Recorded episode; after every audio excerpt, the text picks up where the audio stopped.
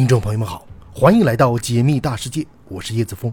虽然你不能信马由缰，但你依然可以天马行空。也许你只在方寸之间，但你依然拥有星辰大海。请别忘了收藏我的频道，在这里，让我们一起仰望星空，解密大世界。今天我们的主题是：地球是如何形成的？早期地球经历了什么，才让它成为生命的摇篮？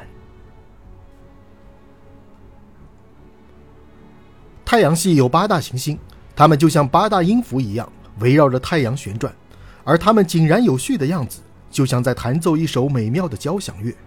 不过，当我们去认识每颗行星时，你就会发现，这些行星一点也不美妙。至少对于生命而言，它们的环境十分可怕。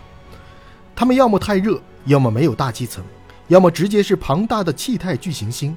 只有地球，一颗蓝色的太阳系行星。它的一切都那么适中，最终孕育了生命。然而，地球的环境并非一直都是如此的适中，它曾经也非常的狂暴，充满风险。那么，地球是如何形成的呢？为什么它会在这些行星中脱颖而出，成为生命的摇篮呢？虽然我们无法亲眼看到太阳系的形成，但现在有大量的证据以及大量的计算机模拟实验表明，地球和其他太阳系行星一样。是由太阳系早期尘埃和气体混合而成的。大约在四十六亿年前，我们的太阳系只是一片被称为太阳星云的尘埃和气体云的区域。它可能受到外力的干扰，也可能是自身的演变，最终导致这些尘埃和气体云开始旋转。在重力的作用下，中心开始坍缩，物质凝结在一起。当它变得越来越大时，强大的压力让核聚变发生，早期的太阳就此出现。太阳把太阳系中的大部分物质收入囊中，但还是有小部分，大约百分之零点二的物质依然保持旋转。只是这时候，它们有了一个中心点——太阳。这些物质的大小和速度都略有不同，速度的不同让这些早期的物质相互碰撞并粘合在一起。最终，它们从微小的尘埃颗粒变成石块，变成巨石，然后变成更大的小行星。小行星的质量足够大。它的引力可以影响周围的尘埃和气体，这导致越来越多的物质凝聚在一起，小行星也越来越大。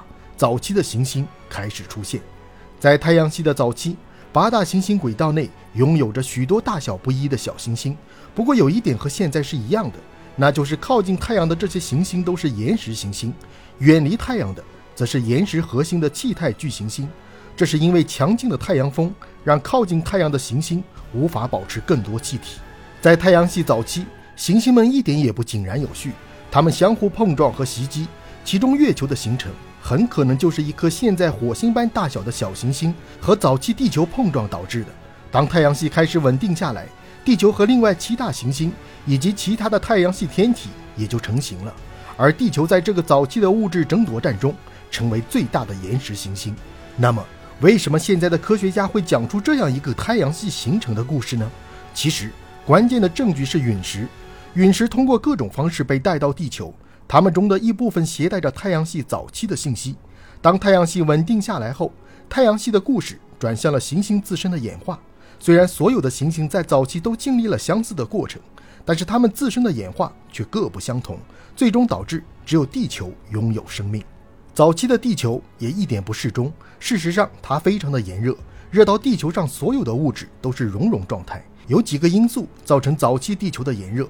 第一部分来自引力收缩，随着小块岩石和金属的吸进，早期地球变得越来越大，越来越重，与此同时也就越来越热。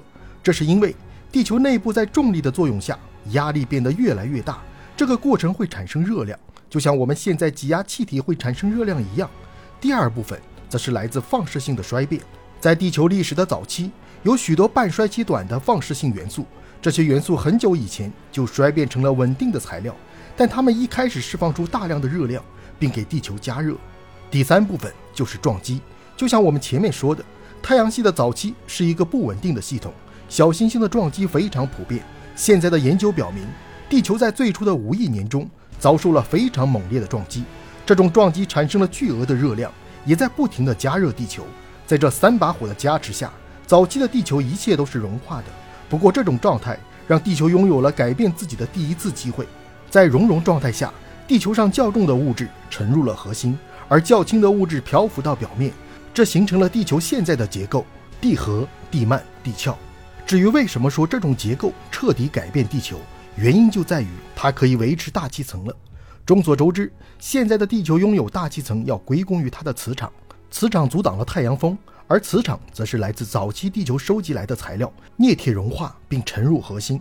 由于早期地球被太阳风摧残的比较厉害，所以它的大气层是自己拥有磁场后才逐渐产生的。这发生在地球逐渐冷却后，火山喷发。以及彗星的撞击让地球拥有了早期的大气层，这是一个以水蒸气、二氧化碳为主的早期大气层。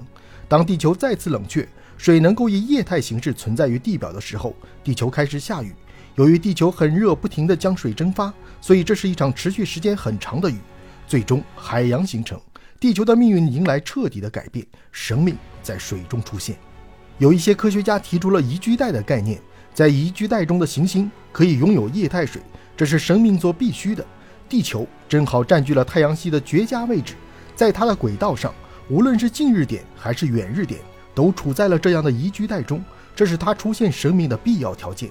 可是，为什么同在宜居带中的火星却一片死寂呢？原因就在于火星的大气极为稀薄，而造成这种局面的罪魁祸首就是磁场。火星在某个阶段失去了磁场，太阳风让它再也无法保持足够的大气以及液态水。火星的自转速度和地球差不多，同时考虑到它们彼此的形成也大同小异，所以火星失去磁场耐人寻味。有些科学家认为，这可能是因为火星的个头太小了的缘故，这让它的核心更快的冷却了。而地球则是在那个自转速度刚刚好、轨道刚刚好、个头也刚刚好的太阳系行星，最终这里有了这么多多姿多彩的生命和我们。